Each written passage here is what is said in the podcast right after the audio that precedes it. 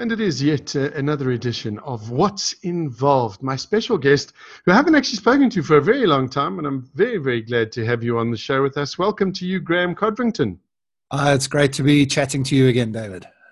Been years. I actually was thinking about it the other day, and I feel quite embarrassed because it has literally been years. But an appropriate time for us to, to, to be chatting. But before we get into the meat and potatoes of it, as it were.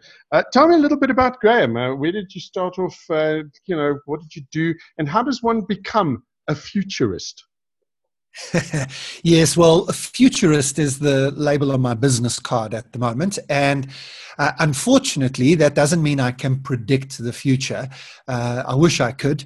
Um, but uh, what a futurist does is we try and predict change. So we try and uh, anticipate how the world might change and uh, in my case, I specifically then want to help people to prepare for possible changes in the future. So we develop scenarios, we give people options about what might happen, good things, bad things.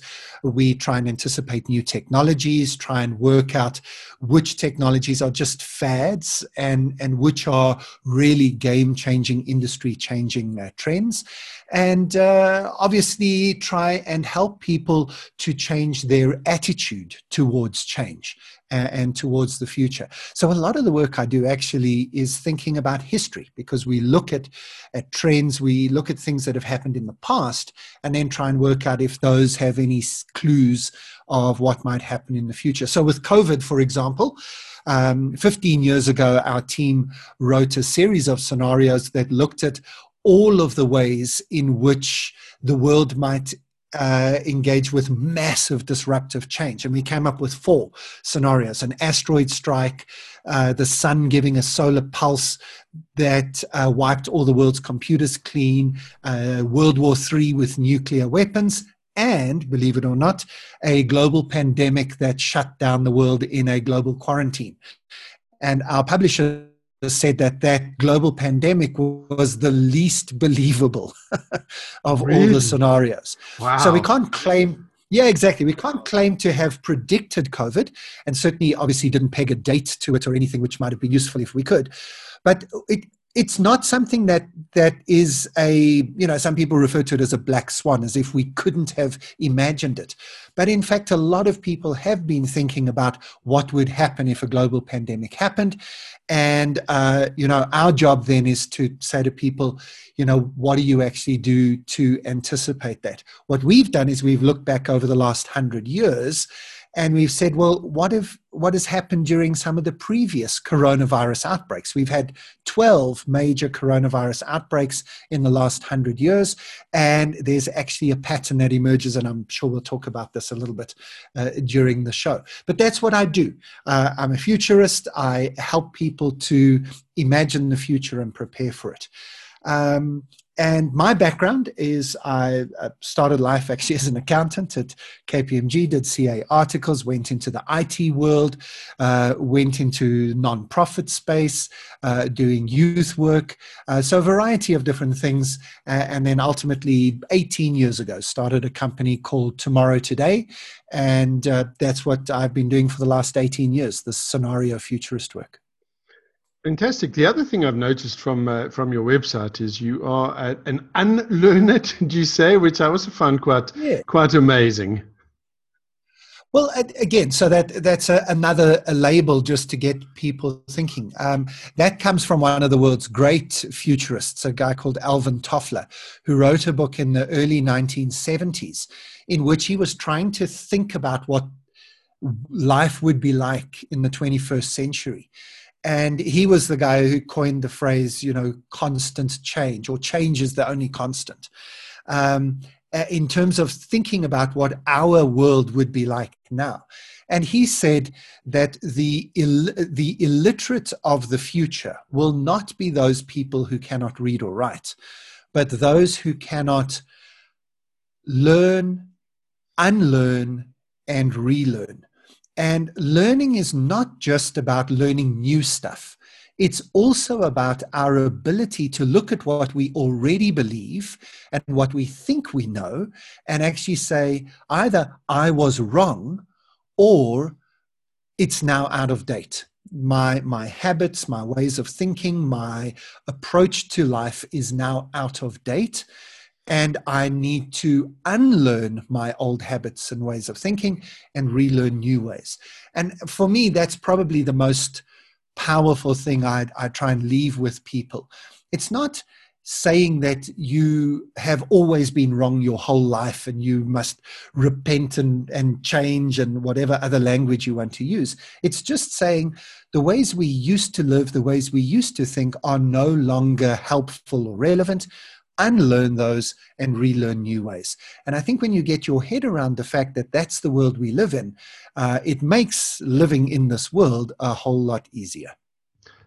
Indeed, I, I, think it does, and and you know this is one of the things that I think has has shocked a lot of people um, in terms of this this coronavirus and the lockdown and and things like that. Is that I believe people are having to face situations and and things that they'd never thought about in their lives, and this this concept of unlearning something. Um, I cannot tell you, and, and, and I suppose you feel exactly the same, or you've heard exactly the same thing people keep saying they can't wait to go back to normal. And I don't know if there's ever going to be a normal, as in the way things used to be. Uh, if I take myself, for example, um, one of the things I always, being a radio person, you know, in my bones, um, I always used to believe in live interviews in studio, bums on seats. That's the only way it's going to work. And if people would mention telephonic interviews for me, I'd have absolute heart failure because that's not real radio. And yet, here I am. Exactly. You know, I've been trying for years with conference organizers to get them to change their mindset. I my life for the last 18 years has been traveling around the world. I've been I've gone to uh, 100 countries. I was in 24 countries just last year alone and uh, you know going live on stage in person at, at conferences doing keynote presentations about how the world would change and i kept on suggesting to my clients why don't i record a video in advance? We we put a 30 minute video out. We say to everybody in the audience you have to watch this video before you come to the conference. And then i will come and we'll just do q&a what's the point of me flying all the way across the world to Budapest and Shanghai and Buenos Aires and then just doing a, a keynote presentation in which I just deliver data to people? surely the value of having me in the room is an interactive session. So let's let's put all of this stuff on video before i get there. And then we go q&a only for an hour. Only one or two conference organizers even considered it now, of course, that I think is going to be the new reality. Even when we get back to traveling for business conferences, I think people are going to be saying there's no value in just going to a conference, sitting in a darkened conference hall for three days and just listening to people talk at us. Let's never do a conference like that again. And, and for me, this COVID crisis is going to push people to do things and to change things that they should have been doing and changing uh, for a while now with the digital transformation and you know all the changes taking place against us. So as as much as it's a crisis and a disruption now i think we'll look back and say it it, it accelerated us into a new reality and and in the end it was a good thing Fantastic stuff. I want to talk more about this and about Corona and what it does uh, when we come back. This is what's involved. My special guest is Graeme Codrington. We'll be back in just a bit. And we're back with my special guest on What's Involved, Graeme Codrington. Uh, we're talking futurists, we're talking um, just what, how the world has changed, I guess. Um, and it's it's something that's been quite amazing to me because I mean I've spoken about you know things like I, I never even got close to imagining uh, uh, the coronavirus, but you know about the, the digital transformation, the digital age, um, and and you know taking stuff online. And when you talk about that, um, I do a lot of communication and sales training. Um, and we also used to say to people, listen, why don't we, you know, be much more effective if we get the the grunt work out of the way. We'll, we'll put together a video presentation, very much like what you did. Uh, and then the guys can look through that, work through it. And then when we arrive, we'll be able to get into the real meat and potatoes. And, and nobody wanted to do that. Um, suddenly, as you said earlier, everything has changed. Now, how, how did you handle things when this, this sort of coronavirus pandemic was announced? Because I know personally for me, um, those first two months, I was I was a mess. I mean, I had no ideas. Felt like somebody pulled the rug right out from under me, and it was doom and gloom. Well, I had exactly the same. You know, as I said, part of my job is traveling around the world to speak at conferences. And uh, you know, the travel was cancelled, the conferences were cancelled, and everything was was cancelled and uh, it definitely was uh, doom and gloom. So, you know, we as a team shifted as quickly uh, as we could uh, to try and work out what is it that our clients actually needed and then how could we deliver that uh, to them.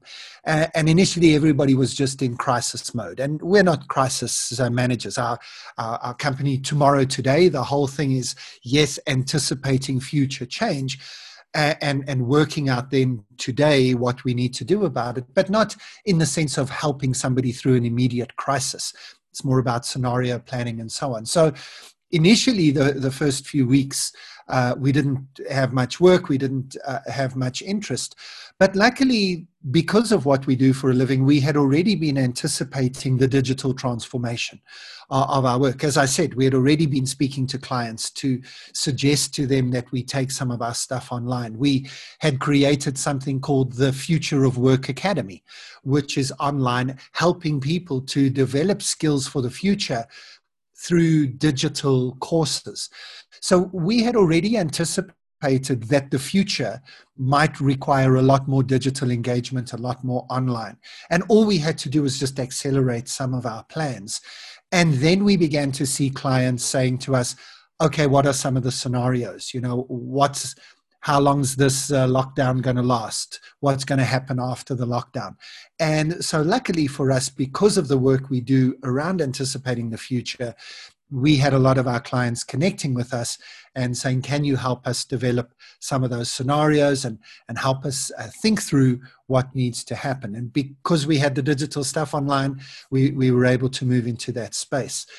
So, as one of our team members uh, said uh, in, in a moment of calm, they said, You know, the very best time to prepare for the coronavirus was about two years ago. Uh, you know, the second best time is today.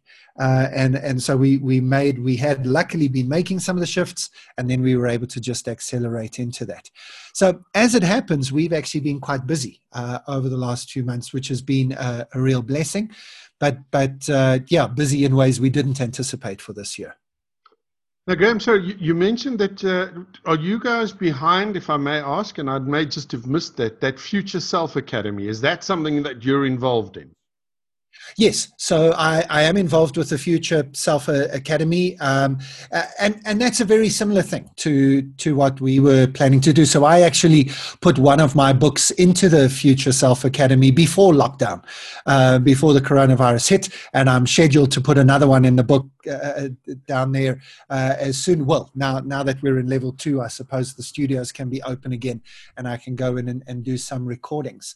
Um, so yeah, you know, for me, I am constantly looking for new platforms to get our work out to people, for new ways to help people engage with thinking about the future. Um, but our our particular product is called the Future of Work Academy. Okay, the Future of Work Academy. All right. Okay, great. Got that one. Um, but Graeme, You've been very outspoken during this this coronavirus. I've seen a, a couple of your posts and, and some videos that you've put out um, about the fact that you know a lot of people in this country and South Africans are strange. We we discussed this briefly before we went into the show. Um, as as we're recording this, it is the first day of of, of level two. Um, this show is going to be going out. If you're listening to the show, it'll be a Monday night.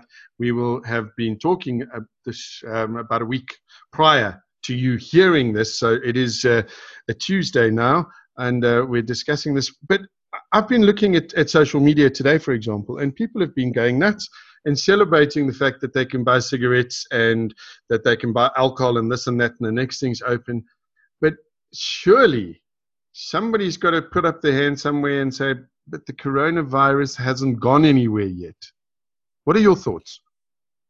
You, you know, I, I think that uh, COVID has shone a massive spotlight on, on the world. And, you know, from a personal perspective, we we've learned this new word comorbidities. Well, it's a new word for me. Pre-existing conditions, I suppose, is what it was, and that's why I've been a little bit nervous about getting COVID because although I'm a, a fit middle-aged guy, um, I do have asthma, and I just we nobody knows how COVID's going to impact them. So I've I, I haven't been scared, I haven't been fearful, but you know, if if I can help it, I'd prefer not to get COVID.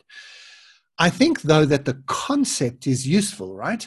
This big COVID spotlight is shining on the pre existing conditions in some of your relationships. I've got a divorce lawyer friend, and she says she's never been busier, sadly, than before because the COVID spotlight is on some of our personal relationships.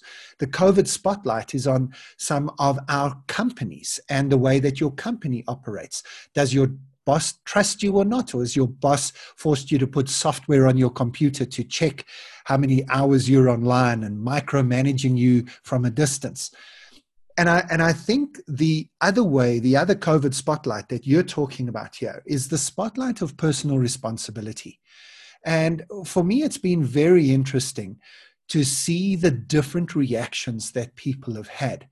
And I must say, I'm uh, immensely disappointed with some of my friends, uh, even and acquaintances, of people who've just shown themselves to be immensely selfish.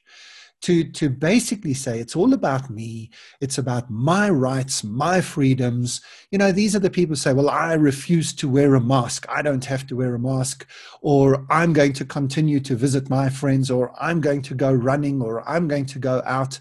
Um, and, you know, we live in a society where we need to be considering each other and, and considering other people.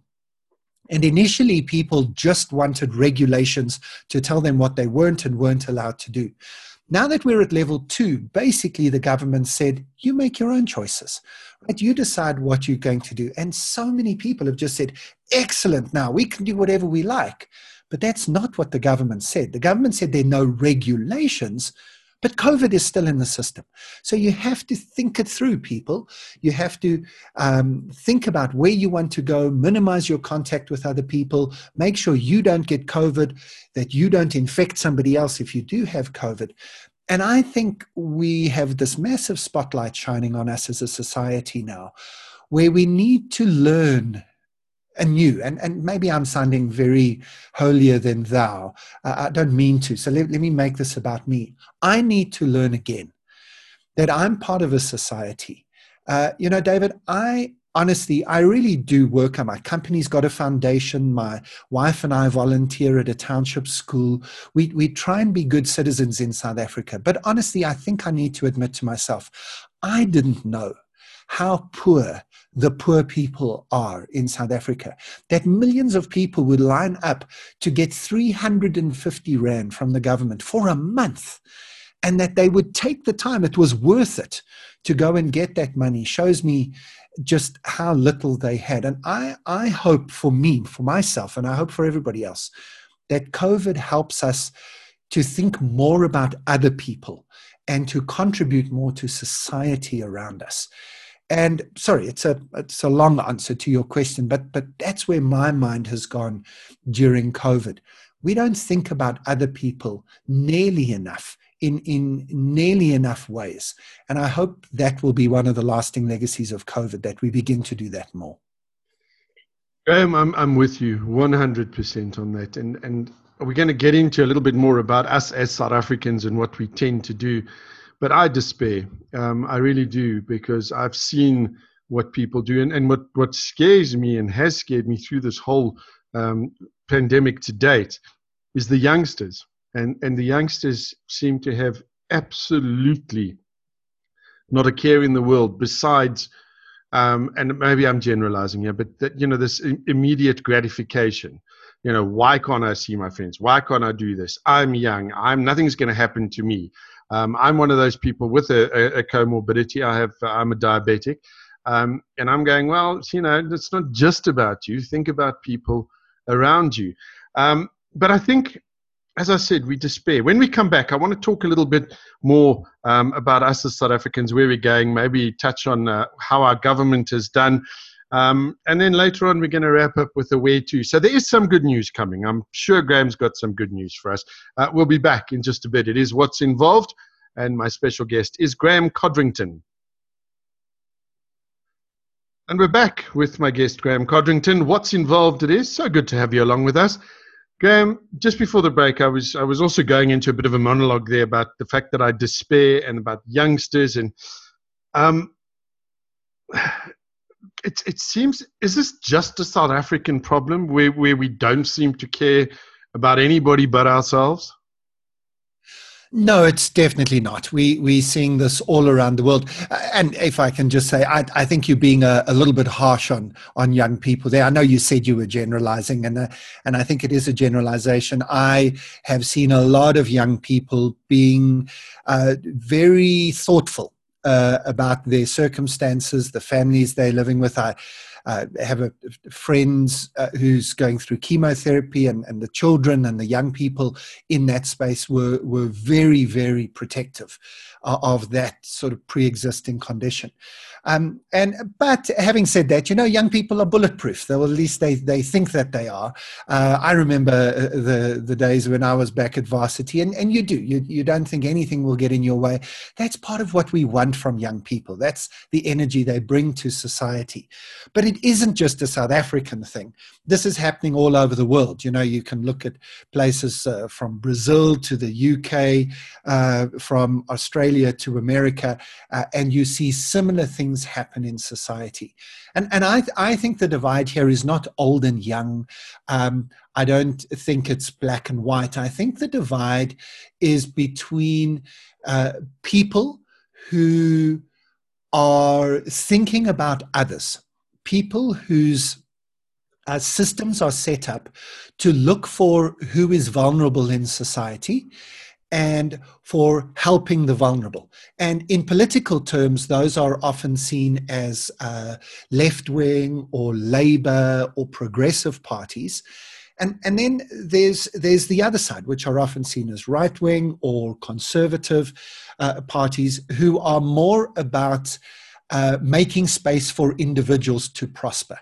And that's, you know, neoliberalism and capitalism and so on. And I think this COVID uh, crisis has shone a spotlight, and, and sadly, I think it's probably polarized that, us. I'm probably part of the problem at the moment. Uh, uh, in, in, in, lockdown, I, I haven't been in a huge mood to be gracious to, to people who see the world differently, sadly. But, but I think we're going to have to find a way to come together uh, after the COVID crisis because we've got to get both of those views in. Yes, we've got to make space for the individuals to, to forge a path, but we can't ignore the vulnerable in society. We can't ignore people who have comorbidities. We can't ignore people who don't have the means to create their own wealth. We can't ignore people who've lost their jobs and can't just go into their network and get another job. And, and so I, I think we're going to come out the other end of COVID with a lot of work to do to, to choose how we want to set our societies up to choose the correct political frameworks in our countries. And that's not a South African statement. I think that's a, a country by country worldwide issue. Okay, uh, but Graeme, in your opinion, how have we how have we done as a as a society to date? And um, I, I, don't want you to just sort of you know lead us into any sort of political waters, but I mean this is something that needs to be discussed. How has our government done? Because I feel they've they've let the people down. Well, uh, David, it's an interesting one, right? So, if we're talking specifically as South Africans, I, I think there are three levels to look at. I think, firstly, from a strategic level, from a big picture, high level, I think they've actually done brilliantly. Uh, we were one. We were within the first ten countries to institute a travel ban to put lockdown in place. We saw what could happen, and we knew we needed to flatten the curve. Remember that? Remember when we were all using that that term? Mm-hmm. And the mm-hmm. point of that was that we knew, we knew that we were a susceptible population because of poverty, wealth inequality, because of underlying comorbidities of TB and AIDS, we knew that we would be hard hit, uh, that we wouldn't be able to escape like Australia or New Zealand or Germany. Of, of kind of locking down and making sure we didn't get COVID. And what we needed to do was prepare the health system. Preparing the health system was making sure we had field hospitals, making sure that the current um, healthcare system became ready. We put protocols in place. We got PPE. We also had to give ourselves some time to learn about this disease. We didn't want to be the first country to spike because then you're learning on the job. You're learning do you put people on ventilators or not? What, what medicines do you use? People forget that we've worked very quickly. Uh, by we, I mean the, the entire world's science and, and healthcare professionals have learned very quickly what to do and what not to do. And because South Africa locked down early, we've got huge benefit from that. My, my sister had had COVID just a, a, few weeks ago, and, and it got bad. Her O2 levels were dropping. But here's the point she knew to go and buy an O2 machine, whatever it, it, it's technical thing, to check her O2 levels so that it didn't crash. When it dropped below 90, she went to the hospital. She wasn't feeling horrible, but her O2 was crashing. They knew what drugs to give her. They gave her antibiotics. We didn't know that in March and April. And that's why people were dying in Spain and Italy and New York, and why people haven't died here. So, at a high level, I think the government did a good thing. Then the second thing is the, the healthcare system. So Dr. Mkhize, Professor Solomon, um, uh, and we've listened to these guys, right? Uh, Professor Karim, sorry. We, we've listened to these people and the experts. And at, at a healthcare level, I think we've done a good thing.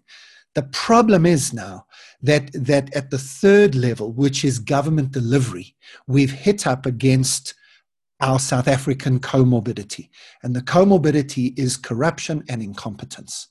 And we do need to separate those two things in our conversation. We can say, congratulations to the government for strategically seeing the potential for harm and, and taking us into lockdown and making sure that that we come out the other end with yes infections across the country but one of the lowest fatality rates in the world our healthcare system never being overwhelmed uh, more recoveries than almost every other country in the world.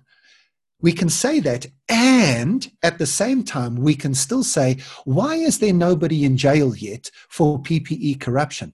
Why do we still have to face massive corruption and incompetence from our government um, and, and hold our government to account.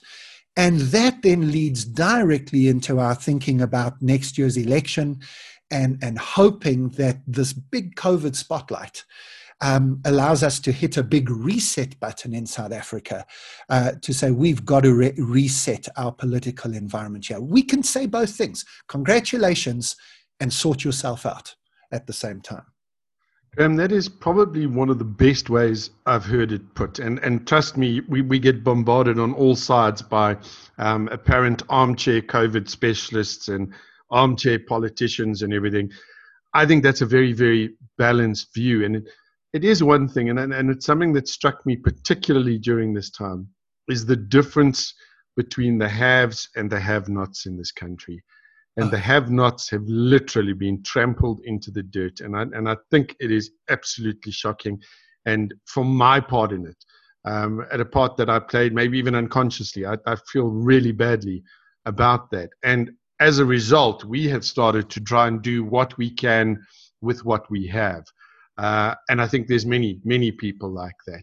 When we come back, though, Graeme, good news. Is there good news? Can you share some good news with me? Absolutely. Don't go away, people. There is good news. Fantastic stuff. It is what's involved with my special guest, Graeme Codrington. When we come back, the good news for our future and our country, at least the way Graeme sees it. And we're back with my guest, Graeme Codrington, wrapping up with some good news. So, Graeme, this has happened. Everybody's fallen about the place. A lot of people have, um, and, and this is where the buzzwords come in again, uh, become quite agile. They've pivoted. All of those wonderful words. Um, for me, it wasn't so much as being agile or pivoting as scrambling and clawing my way into something that I could put food on the yes. table for. But that's my story. What is the good news going forward for us? Look, I, I, think there's a variety of levels of good news. The, the first is to recognize that the bad news is huge, right? Uh, I mean, we already had a tough economic environment. We already had lots of challenges as a country, and COVID isn't going to help us out. It hasn't removed any of those. So, even if we recover quickly from COVID, we only recover to a point where all the other issues are, are still there for us.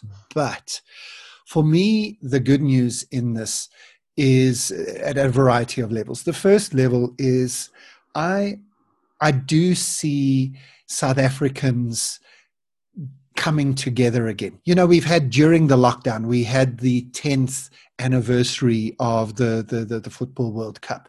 And, and we reminded ourselves again of what it felt like back in 2010 to just come together as a nation and have the world's eyes on us and deliver big time. It was amazing. And we do that as South Africans. We do that regularly. When we come together and we focus our energies on doing something good, we can do something great. And and and now we've we have seen similar things happen. The amount of people who have got food parcels together, who are helping each other.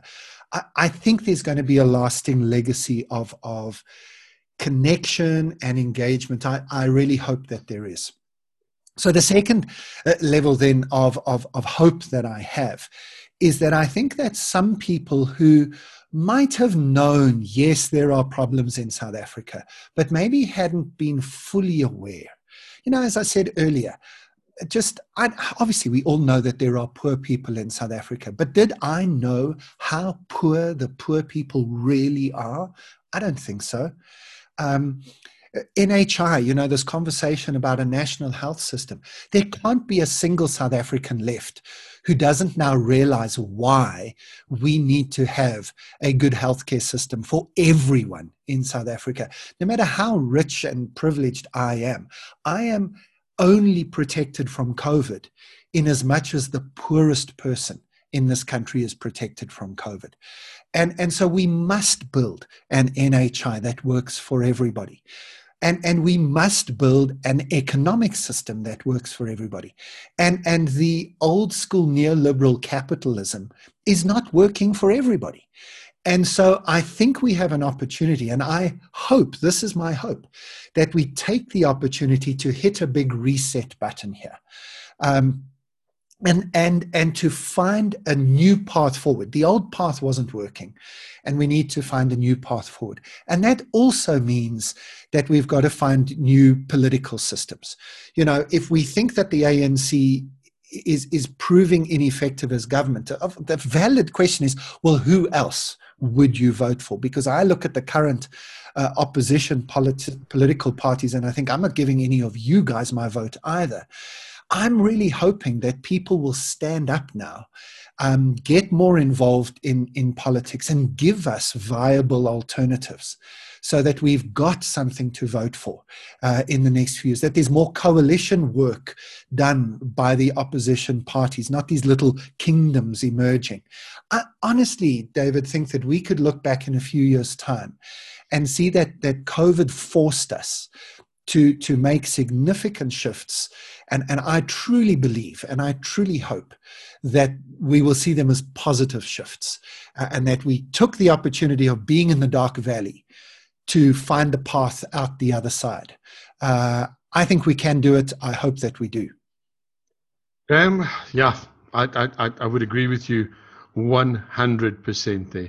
Before I let you go, though, um, one of the things, and it's a couple of questions that I've been asked, is all of these people in our country that have been affected by this uh, coronavirus, those that have lost jobs, uh, you know, the employment, business wise. Where do you see us going business wise? Do you, do, you, do you, have you spotted some trends in terms in terms of the kind of businesses that are going to thrive? So maybe people should start looking at upskilling themselves in that direction. Well, here, let, let me do what I said right at the start of the, the show. You know, a futurist looks back at history, actually, to try and find trends. And there's great news there uh, in two specific ways. The first is that after every other coronavirus of the last 100 years, all the way back to the Spanish flu of 1918 and 19, there's been a very quick economic recovery because infrastructure hasn't been destroyed, right?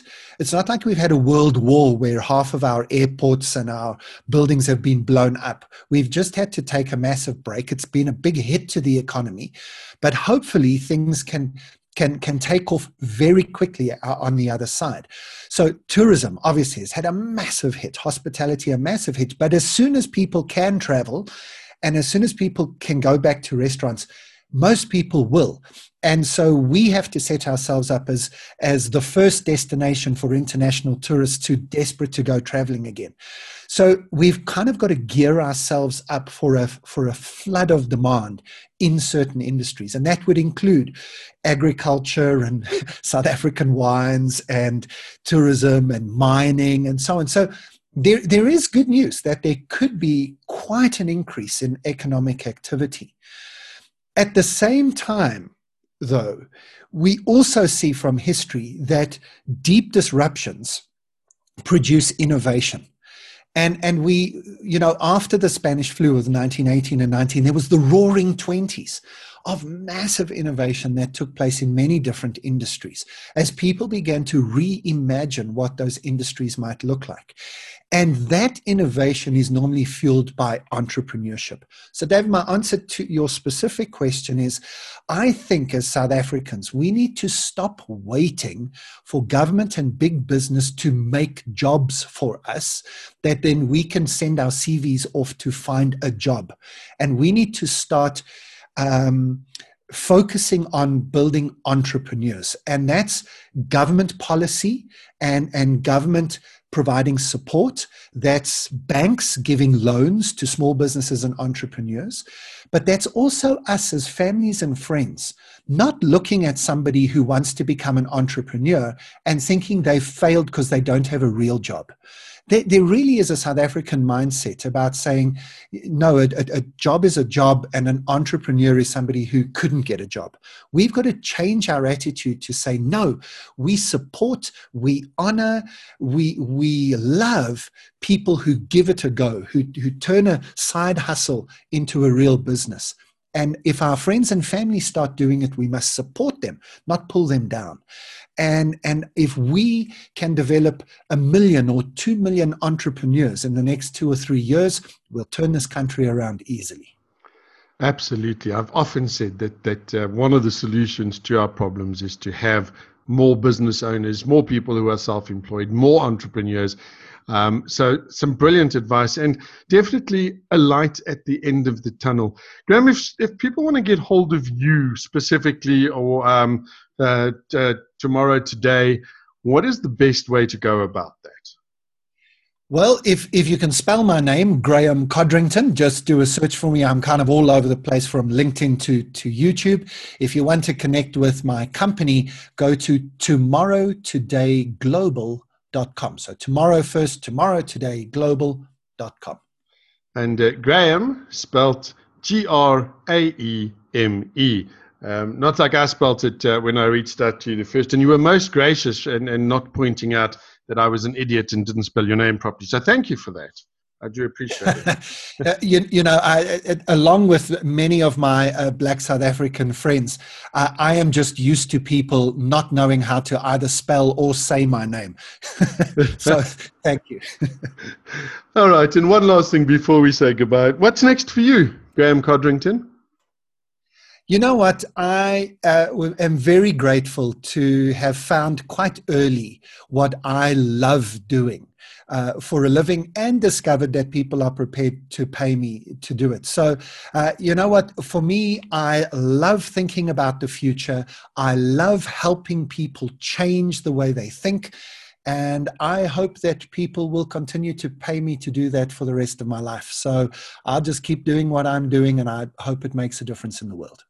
I have no doubt that it will. Thank you so much, Graeme, for taking the time out uh, and having a chat with us. And uh, I do wish you guys all of the best. You've certainly given us some food for thought. My pleasure. Thanks, David. There we go, and that wraps it up. It was my special guest, Graeme Codrington, uh, joining me here on What's Involved. And to you, each and every one of you, thank you for listening.